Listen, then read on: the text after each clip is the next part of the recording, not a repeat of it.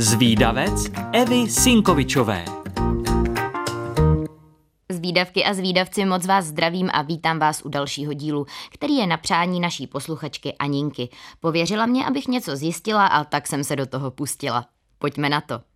Víte, že existuje něco jako akupresurní prstýnek, tedy prstýnek, který masíruje určité body prstů a podporuje dobré prokrvení a taky hybnost kloubů? Já to třeba nevěděla. Co ale vlastně znamená to slovo akupresurní? Akupresura je technika alternativní medicíny. Často se používá ve spojení s akupunkturou.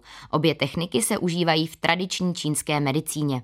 Lidé, kteří se těmito technikami zabývají, věří, že v našem těle mezi orgány proudí životní energie, která proniká do všech buněk a tkání. Tok energie je nezbytný pro naše zdraví, může se ale stát, že v některém místě dojde k zablokování proudění. Blokace se pak musí uvolnit a k tomu se právě využívá akupresura a akupunktura.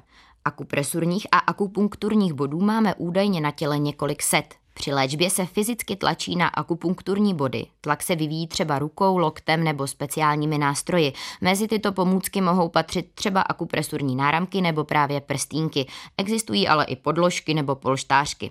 Tlak na konkrétní body by měl pomoci vyčistit určité vzniklé blokády v těle a pomoci třeba při zvládání nevolností, zvracení, při bolestech zad, hlavy, žaludku a tak dále. Pravdou ale je, že zatím neexistují spolehlivé důkazy, že akupresura skutečně funguje. Údajně má ale akupresura aktivovat samoléčebné schopnosti těla. Není asi na škodu akupresuru vyzkoušet, ale je asi dobré ji kombinovat s běžnou léčbou a nespoléhat jen na ní. Pokud se účinek akupresury dostaví, je možné, že jde o placebo efekt, o kterém jsme už také v jednom díle s výdavcem mluvili.